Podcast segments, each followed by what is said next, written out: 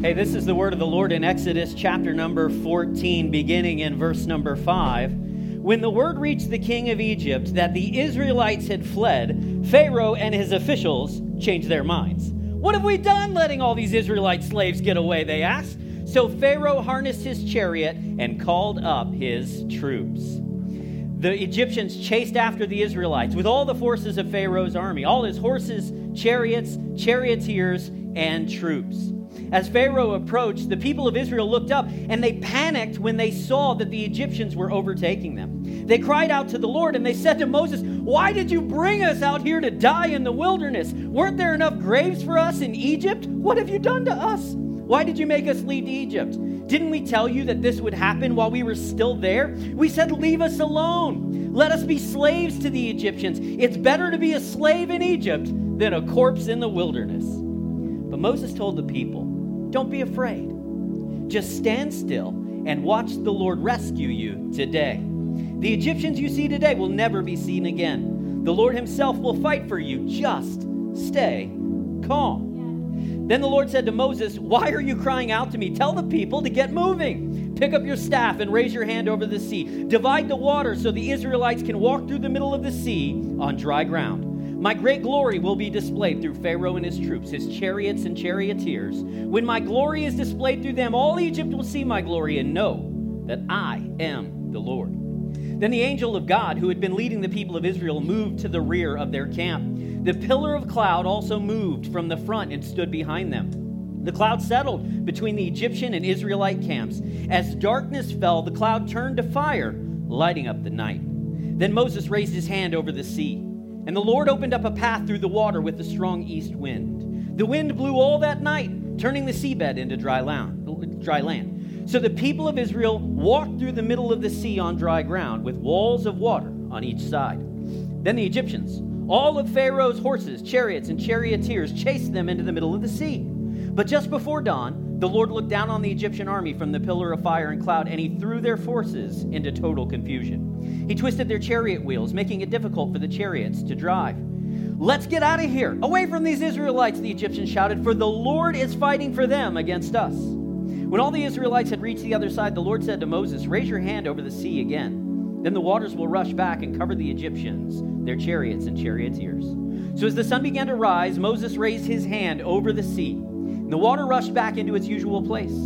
The Egyptians tried to escape, but the Lord swept them into the sea. When the waters returned and covered all the chariots and charioteers, the entire army of Pharaoh, of all the Egyptians who had chased the Israelites into the sea, not a single one of them survived.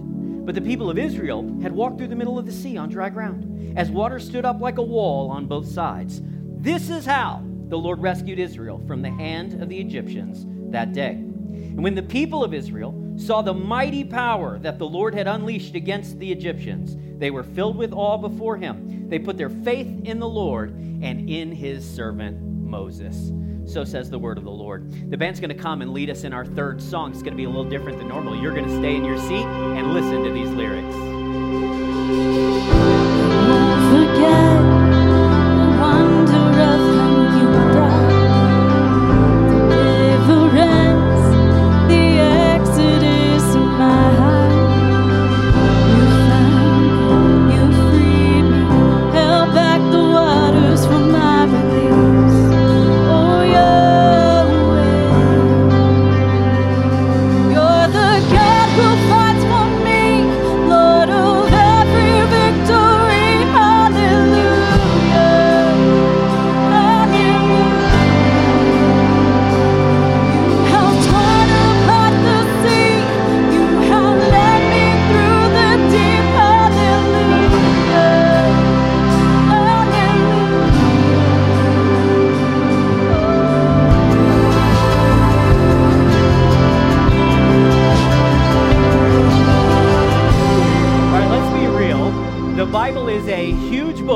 With a whole lot of stuff written in there. Are you with me? I remember the first time I ever started trying to read the Bible myself, I was like, Who can make sense out of this? What is even the point of all of these words? But you know what I've come to realize over time is that the Bible does have a unifying theme. It tells one consistent story from Genesis 1 all the way through the final chapters of the book of Revelation. And that consistent theme that the Bible is talking about is one of rescue, deliverance, freedom, and salvation. God is constantly at work setting people free from the things that hold them back. This is the entire message of the entire Bible. Now, one of the greatest stories of rescue in the Scripture is the story of the Exodus. It's got a whole book of its own. It's like the Genesis, Exodus, second book of the Bible, right?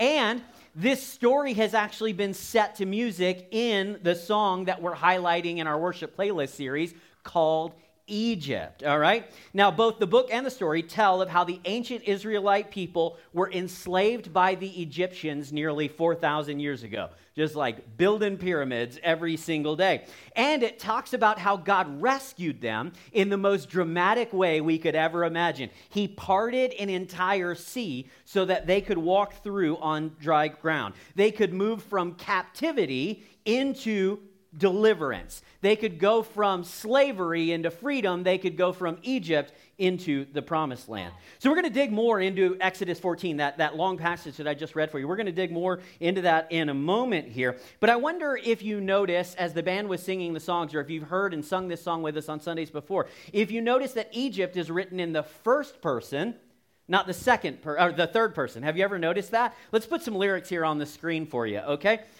The song says, you stepped into my Egypt. You took me by the hand. You led me into the promised land. I will not forget you. And on it goes. Now, I am a world traveler. I like to get around as much as I can, but I've never been to Egypt. I've never been to the promised land. So what's this all about? Why is this song in first person if it's telling the story of something that happened 4,000 years ago? Well, of course, this song, it recounts what happened during the book of Exodus. It does talk about this historical event, but it's also meant to teach us that God didn't just dramatically rescue people thousands of years ago. God dramatically rescues people today. This wasn't something that just happened in history. It happens right here and right now. There hasn't only been one Exodus, my friends. There have been millions of Exoduses. And God is continuing to usher people out of bondage and into freedom every single day. The reason that this song is written in first person is because the book of Exodus is not merely meant to teach you history. It is supposed to let you know that this is the pattern. This is the mission and goal of God in your life today, to take you from a land of dryness, a land that's overbearing, a land that really just wants to grind you into dust, and it wants to take you and deliver you into something much better. So in Exodus 14, what we're going to see today, let me give you kind of an outline of our discussion. We're going to see what God has saved us from.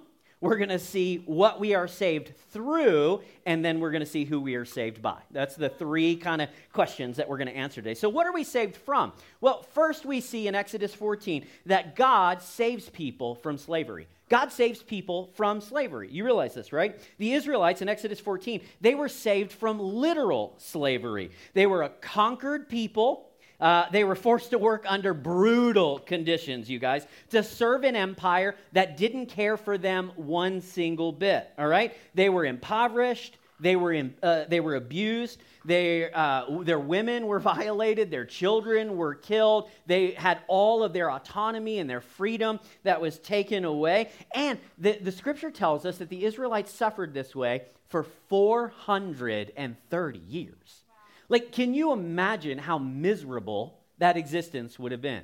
How would you feel if you and your parents and your grandparents and your great-grandparents and your children and your grandchildren and your great-grandchildren were going to be subjugated, dominated, enslaved in that way? It really must have been awful. And of course, all of this was enacted by one man, an evil dictator that was known as the Pharaoh. And throughout the book of Exodus, it's interesting, the Pharaoh has dozens, literally dozens of opportunities to alleviate the suffering that the Israelites are going through. He can actually reduce their burdens. God gives him lots of chances, which is going to be important later when we talk about what ends up happening to Pharaoh and his army and things. God gives him lots of chances to do better, to act more justly, to treat the Israelites in a more humane way. But every single time Pharaoh has the chance to do better, he uses it as an excuse to do worse. Every single time he could reduce their suffering, he doubles down and he makes their burden, he makes their life even worse. You guys, in short, Pharaoh sucks. Like, he was a bad guy, frankly. He was a very bad guy. Now, what I want you to remember is what I said a moment ago, that the Exodus is not only something that happened way back in history, it is still happening in our lives today too. Now, you might be thinking to yourself, well, Dan, I'm not a slave of anything. I'm not a slave, and I don't have a Pharaoh in my life, although I do have a supervisor at work, and I think he might have gone to the Pharaoh School of Management, if you know what I mean. Like, he's like, whoosh. But I'm not a slave. I don't have a slave master, so I'm not really sure how this story applies to me. But listen, the truth is we're all slaves to something. Right. Everybody on planet Earth, including yours truly, is a slave to something. It might be social media or the news media. People can be slaves to alcoholism or workaholism. You might be a slave to your depression or your need to always be in control of every little single detail. I know, no, I'm not describing anybody in the room here. People can be enslaved to money, to sex, to beauty, to adrenaline, to meth, to religion. You can be enslaved to any number of things. In fact, we are slaves to anything that we spend our lives pursuing.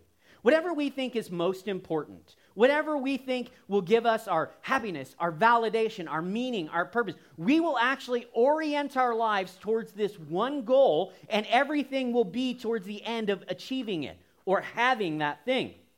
And frankly, that means we're slaves to that thing. All of these little things are actually pharaohs in our life. They're just little pharaohs that dictate how you and I live. We read the story of the Israelites and we're like, dang, man, it must have been so hard to be a slave like that. And it doesn't even dawn on us that we're kind of slaves today. We've got our own little versions of pharaohs that are saying, hey, Dan, this is what you have to do. This is just how your life is. You don't have any other choice. You're going to do what I tell you to do. I promise it'll be good for you if you just do what I tell you to do. We've all got these pharaohs. And what's interesting is just like the Pharaoh of Exodus, they will demand more and more of you over time and provide less and less in return. They're never satisfied. Pharaoh was never satisfied. Like, you can read these stories about how, like, with the Israelites, they would go to him and they would be like, hey, listen, we really want to do a good job for you because you'll like, kill us if we don't. But anyway, like, we want to do a good job, but we can't make all of these bricks that you're wanting to make without straw. Could you give us more straw? And Pharaoh's like, tell you what I'm going to do. Not only am I not going to give you more straw, I'm going to take away the straw that you have. Now you're going to go out into the wilderness and find the straw that you'll need. And oh, by the way, you got to make even more bricks than you were. So Pharaoh is, again, like I mentioned, doubling down. He's making it harder, making it worse. And it's no different than the things that control us today. Right. Over time, they get more demanding and less rewarding. Over time, they get harder and harder to please and less fulfilling to us. So we're all slaves to something. But even beyond that, Jesus tells us in the New Testament that we're all slaves to something called sin. We read in John chapter number 8, verse 34, Jesus says, I tell you the truth, anyone who sins is a slave to sin. That's what the Lord said. Now, I know sin is like this old-fashioned concept, right? It's kind of out of step in the modern world. Like, you telling me I'm a sinner, bro? What's up? Let's have some words. I understand saying that anybody is a sinner is kind of offensive. I get it. But sin, if you pause and think about it, it's pretty obvious to anybody, okay? We all know deep down inside there is something wrong in the world that we live in, that there is evil and violence. There is injustice and intolerance. There's hatred. There are things that are wrong in the world. And this is true on a global scale, but hey, it's also true individually. It's true in our hearts as well. There is injustice inside of me. There is evil inside of me. There is intolerance inside of me. All of that exists in me as well as out there. No matter how hard we try, it's like we cannot seem to consistently do the good thing or the right thing. That's all sin is. It's our proclivity to be selfish instead of selfless. It's our inclination to do the wrong thing at least as much as we do the right thing. It's like doing the wrong thing 10 seems to be easier, right? Doing the hard thing always takes a little extra work. You got to psych yourself up. You need a good pep talk before you go do the right thing. That's because we are all slaves to our sinful nature. It's just like we do what the Pharaoh inside of us tells us to do. We're greedy, or we're self-absorbed, or we're mean, or we want revenge. All of that exists inside of us just as surely as it exists in the world around us. But here's the truth. God wants to deliver us from slavery to sin in the exact same way that he delivers the Israelites from slavery to Egypt. Do you realize that? This is the whole point of the book. And this is the story of the entire Bible. We're going to continue this story in just a minute, but the band is going to lead us in the next section of the song. You're going to stay in your seats, and I want you to see if you can pick up some of these themes in the lyrics. On that day, a sign that you were with me. Fire by night, a guiding light to my feet.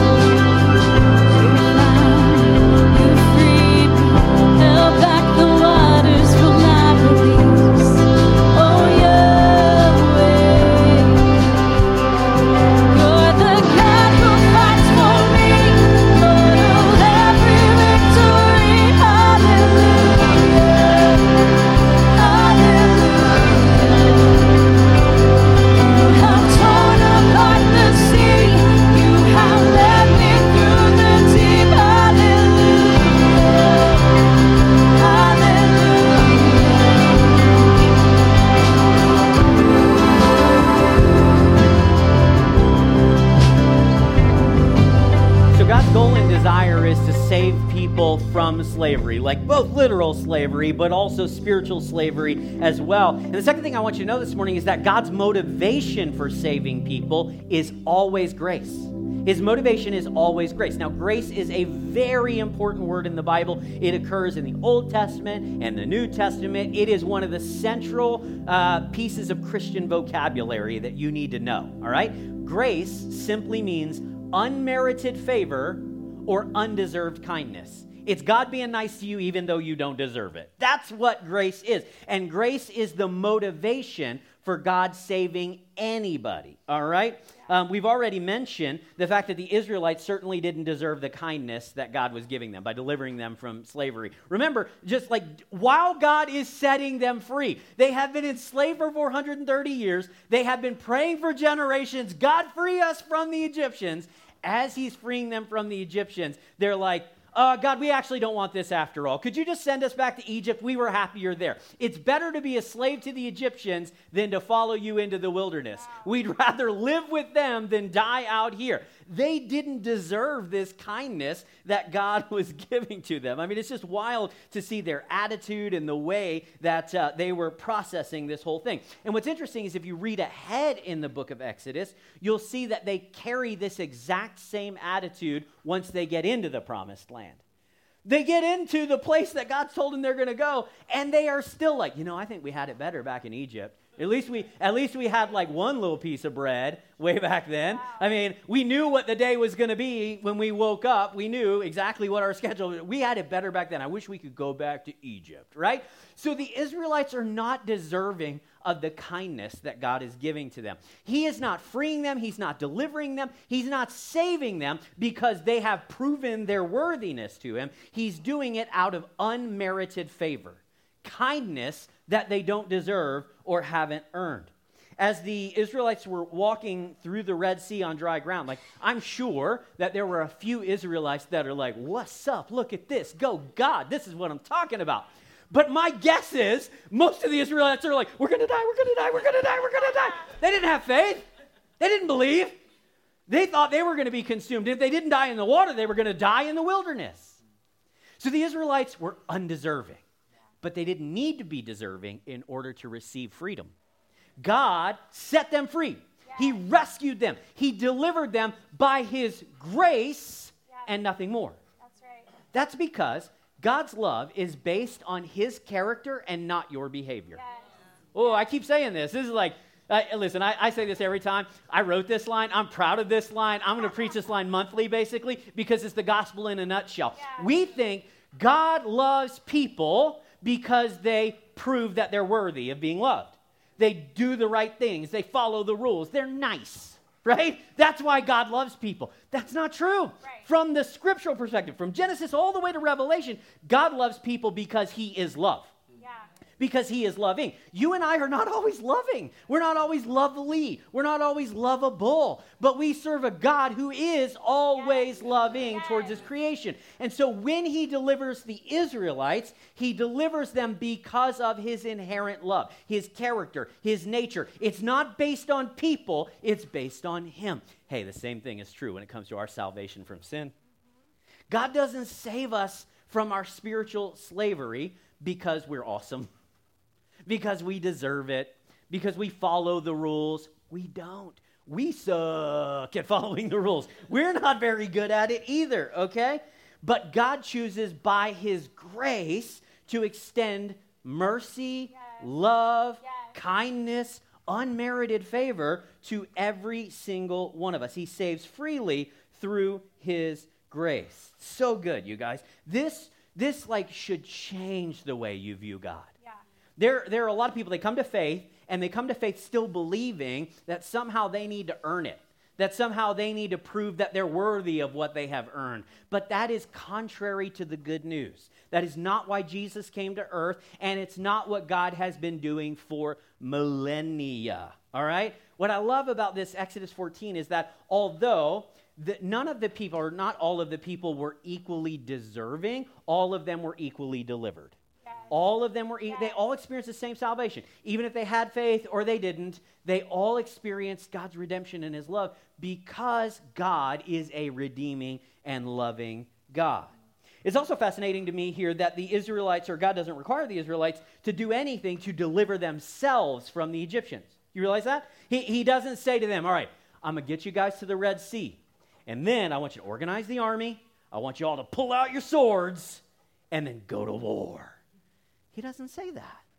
He also doesn't say, okay, Israelites, I've brought you to the Red Sea. Now you guys need to do your part. I did my part. Now I need y'all to do your part. So here's some building supplies. I'm not like Pharaoh. I'm not going to make you go get them, but here's some lumber and some nails and some hammers. You need to build a bridge across the Red Sea, okay? Build the bridge, and then you guys can leave Egypt and go into the Promised Land. He doesn't do that either. In fact, God does what he did last week with Gideon and his army of 300 men. You remember the conversation? He basically chooses to save the Israelites in such a dramatic and miraculous way that nobody can say it was anything but God. That the Israelites can't take a single ounce of credit for what's happening. He does not require them to work. He just tells them to watch. This is the template that God always follows when he sets people free. It's no different for us today. In Romans chapter number 4, verse 5, the Apostle Paul says, people are counted as righteous not because of their works, but because of their faith in God who forgives sinners. So we're not saved because we're good people. We're saved because God loves people who aren't all that good. We're not saved because we follow the rules of the Bible. Most of us don't even know the rules of the Bible, much less follow them. So we are saved rather by God's grace, his unmerited kindness towards us that doesn't require us to do anything except to stand still, see the salvation of the Lord. God does for us what we could not do for ourselves, what we are incapable of accomplishing because we're still slaves. We can't set ourselves free. If we could set ourselves free, we would have done it a long time ago. Right. But culturally and individually, we are still held captive to our worst inclinations. So God intervenes. He steps into my Egypt. Yes. He takes me by the hand. He marches me out in freedom into the Promised Land. Yes. You know, this is one of the things that separates our faith from other religions in the world. You know that, right? And I mean no disrespect, like literally to any other faith. That's not my point here. But if you dig in to any of the other world faiths, whether it's Buddhism or Islam or Hinduism or Scientology or anything like that, what you learn is they teach that you will experience deliverance over time through obedience. This is what they teach. You work for it. You prove that you have earned it or you deserve it. So over time, through obedience, you might be able to have God's favor and his freedom, right? So if you're Buddhist, you walk the Noble Eightfold Path, or you practice the 5 pillars of Islam. You spend enough money so you can go clear. It's a scam, I'm just telling you, okay? Any faith that requires you to give money in order to be saved, run, okay? In all of these other faiths, you can experience some measure of deliverance. So they promise you some measure of deliverance, but it's always going to be accomplished over time and because of your works, because of your obedience. But the gospel is different. Christianity says something entirely unique. That is that your freedom, your deliverance, your salvation is not accomplished over time through your hard work. It is accomplished in a moment through God's grace. When God invades you, when he steps into your situation, do you understand that you are immediately freed from what has been holding you down? Yeah. Immediately, in a moment, in the blink of an eye, you were transferred from Egypt into the promised land, from death into life, from darkness into light, from slavery into freedom. This is how our God works. Yes. He does it because he loves to see his children set free from the things that have kept them in bondage, even for generations. How good is that? Yeah. Jesus put it this way, John chapter number 5, verse 24. He says, I tell you the truth. Listen, there are a lot of people in the world that are not telling us the truth. Jesus says, I'm telling you the truth right now. Those who listen to my message and believe in God who sent me have eternal life. Not that they will have eternal life, not that they have access to eternal life, not that I've made it possible for you to earn your eternal life. He says, no, if you believe in me and the God who sent me, you have eternal life. They will never be condemned for their sins, but they have already passed from death to life. If you've experienced this firsthand, you know exactly what I'm talking about. There is life BC, and then there is life AD. And I'm not talking about the calendar. I'm not talking about the calendar. I'm talking about my life before Christ, before God intervened, before I was set free, and I'm talking about life after. Life after death. The old me has died. The new me has been raised to life. In the same way that Christ came and he invaded our world and he lived a perfect life. He experienced the death that we all have to, but he overcame it with life, and he extends that same promise of freedom to you. Yeah. Literally, God is so good that he will deliver people based only on grace, not on merit. Based only out of his character, not on our behavior, simply because he loves our foolish little tales, not because we are so lovable or loving. This is an incredible promise, and it ought to stir something inside of you. It really should. Hey, the band's going to lead us in the next section of Egypt, and I want you to praise God for this unspeakable gift. Come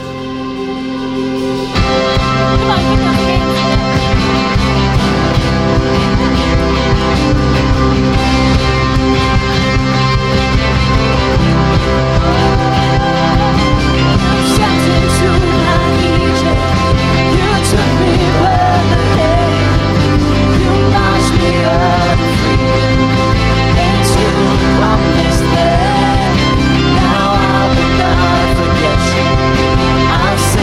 All you've done.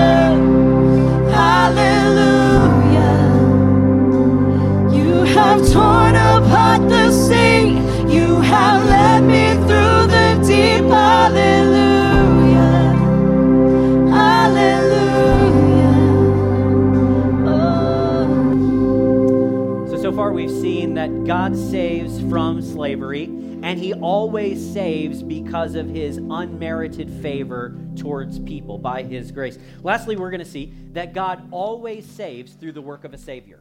Always saves through a work of a Savior. So you might ask the question, like, why did God deliver the Israelites and judge the Egyptians? Why did he choose this people and condemn this people? Why did he show unmerited favor to them, but not to the Egyptians? If it's not based on behavior, then how come the Egyptians didn't get love and freedom and deliverance? They instead got drowned in the sea, all right?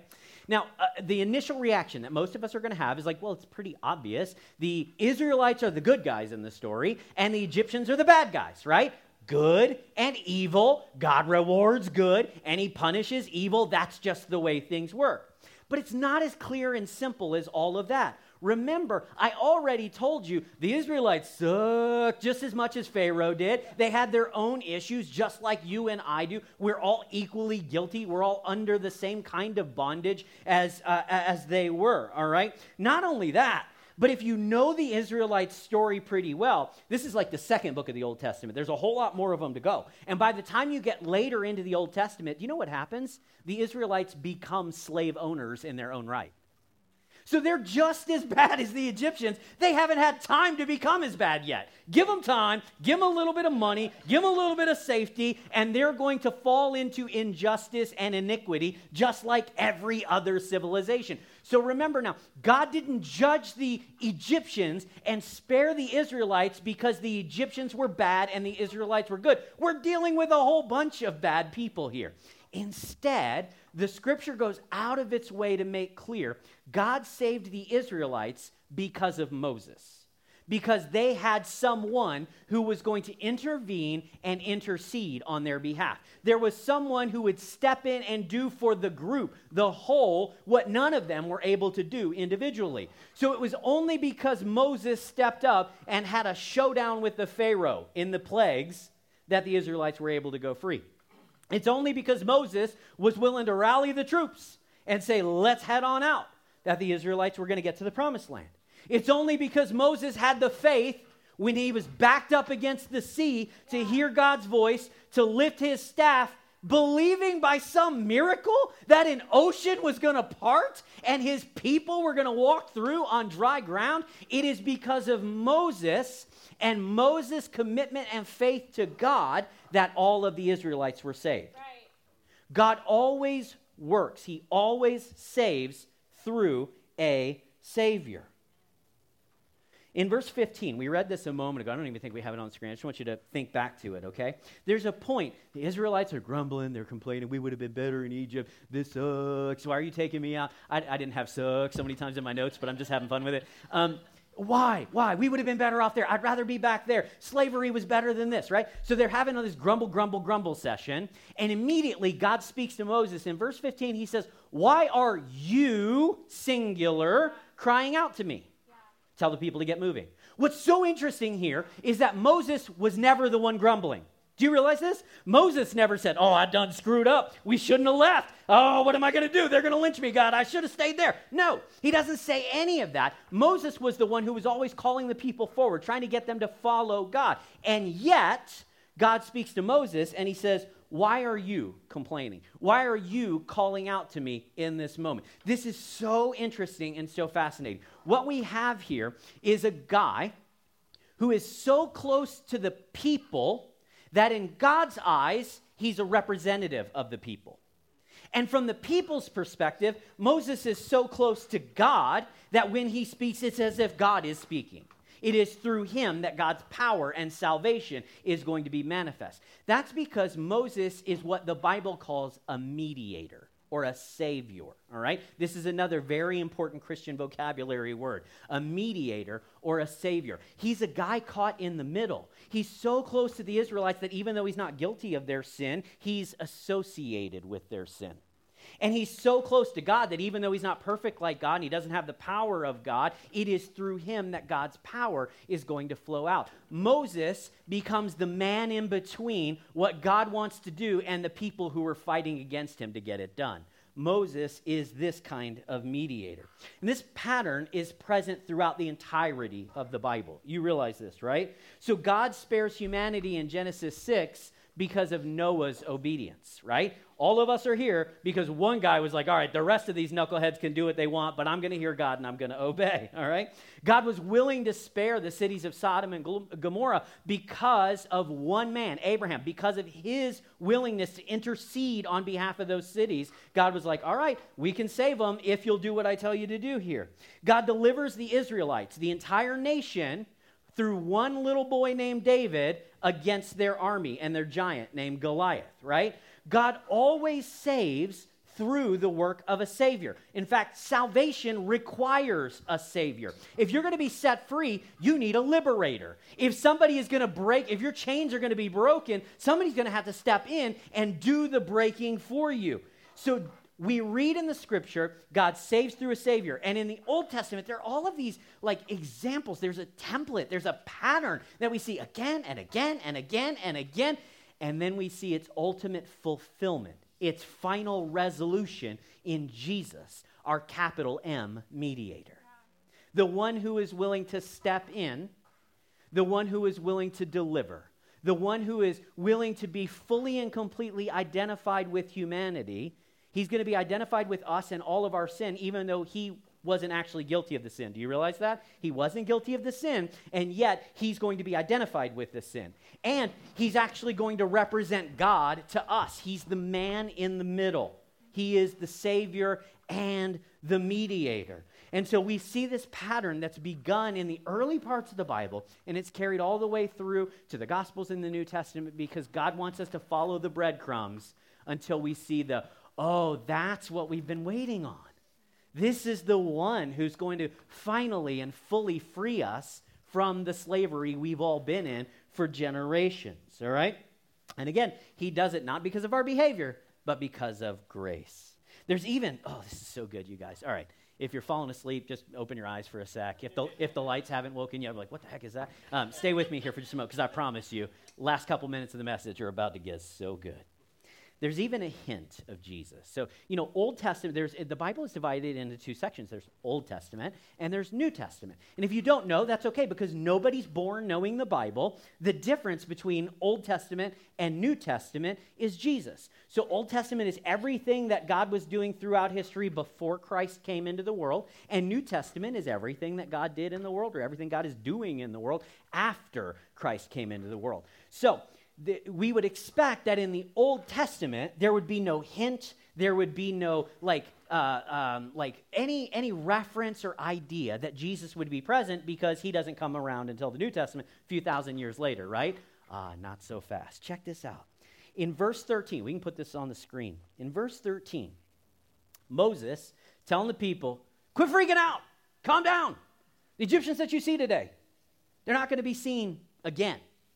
All you have to do is stand still, see the salvation of God. You remember us reading that? Oh, this is so good. The Hebrew word for salvation is Yahashua. The Aramaic word, which was the language that the Egyptians would have spoken, or the Israelites would have spoken at that time, is Yeshua. And in English, the word is Jesus. Whoo! Even the lights are going crazy. Moses literally stands in front of the people thousands of years before anything like this is going to occur. He doesn't even have a clue what the words he's uttering mean, but the Holy Spirit knew. He said, stand still and see Jesus. Jesus is the mediator. Jesus is the Savior. Jesus is the deliverer. Jesus is the bond breaker. Jesus is the one who takes us from where we were to where God wants us to be. He's the one who steps into Egypt. He's the one that leads us by the hand. He's the one that marches us into freedom. Jesus is the reason.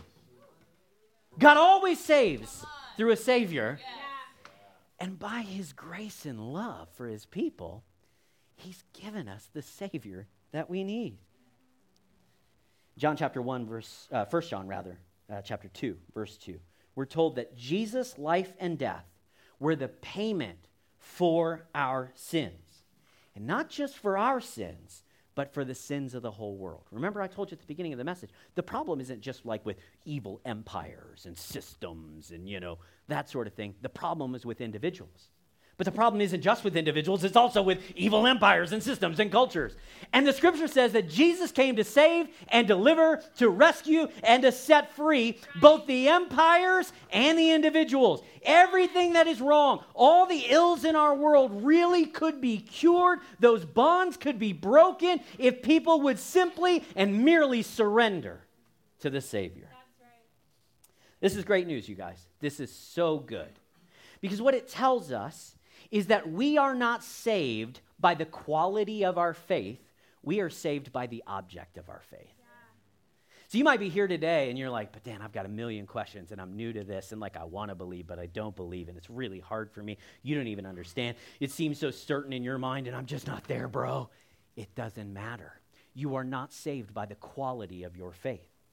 The Israelites were not saved by the quality of their faith. They walked through like, oh my God, oh my God, oh my God, oh my God. Doesn't matter. They were not all equally deserving, but they were all equally delivered. We are not saved by the quality of our faith. We are saved by the object of our faith. So if you allow a Savior into your life, you will be saved. If you reject a Savior, then guess what? You are rejecting salvation. If you reject the deliverer, then you will continue to be bound by sin and by addiction and by life cycles that you cannot get out of. Because God has given us the Savior we need in order to be set free. It's not about the quality of our faith because it has nothing to do with our works or our goodness or our deservedness. Instead, it all comes down to the good and loving grace of our God in heaven. We are saved by the object of our faith. So here's what I know. I know that there are those of you that are here today and you're saying, I need deliverance. I need rescue. I need to be set free. Like I have literal kind of earthly pharaohs that are going on. And Dan, I'm starting to realize that I've got spiritual ones as well, that I've been bound and I want to be set free by the Savior, the mediator, the one who will stand in between me and judgment so that I can cross through on dry ground. To those of you that are here today, what I want to say to you as we close is this. There is going to be a tendency inside of you to say, okay, I just need to get there. I just need to get to the promised land. That's what it's all about, getting to the good place, getting out of the bad case. But hear me now. The thing that you're looking for is not ahead of you, it's above you. Yeah. Yeah. The thing you're looking for is not ahead of you, it's above you. Right. The promised land is the bonus. Mm-hmm. It's the icing on the cake. It's like life overflowing that we get to live with Jesus every single day. But the real treasure, the real prize, is knowing the Savior for ourselves. That's what changes everything. We sing and we dance, but we don't sing and dance just because we're in the promised land now. No, we sing and dance because we have a Savior who delivered us to the promised land despite the fact that we didn't know it. The thing you're looking for is not ahead of you, it's above you. And so you need to turn your eyes up to God instead of out always looking around you for the next thing that's going to deliver you and make you feel better. It never will, but we know one who can. So I'm going to invite everyone in the room to bow your head and close your eyes, and I want to lead you in a short salvation prayer. This was literally the beginning of my relationship with God. This is how everybody gets their start. We simply confess that we need to be delivered and that we're trusting in Jesus to be the one to deliver us. So you might say this, God, today I confess my need. I need to be set free from my sin. I need to be set free from my addictions. I need to be set free from my selfishness. So today I trust you as my Savior, my deliverer, my liberator, the one who's going to give me true and lasting freedom. Thank you for this unspeakable gift.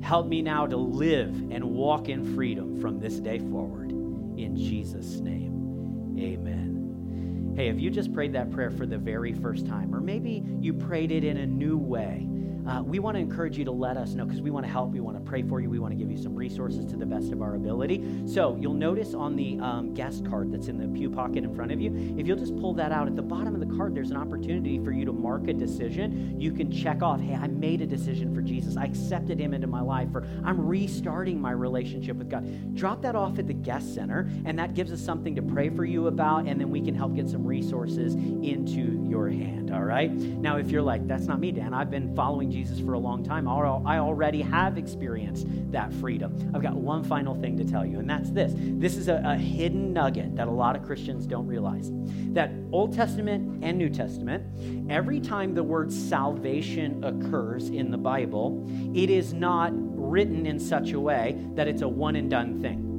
Okay, that the Greek language actually has this word tense that we don't really have in English. And essentially what it means is when God saves, he not only saves at one moment in time, but the salvation continues on from that point forward. It's something that happens and then continues to happen. The book of Exodus was not one deliverance, it was a generational deliverance, right? When God saves us from our sin, it's not one and done. He continues to save us every single day from our sin. Every single day, he is marching into your Egypt. Every single day, he's taking you by the hand. Every single day, he is trying to keep you from going back into the bondage. When that voice pops up in your head, it's like, boy, I had it better back in the day. Wouldn't it just be easier if I gave up this whole God thing? No, it wouldn't. God is still with you. And he is still marching you forward into the promised land every single day. So my challenge to those of you that are already believers is don't fight against that. Grab his hand. March happily into the future, the destiny, the heaven, the life overflowing that he has for each and every one of us.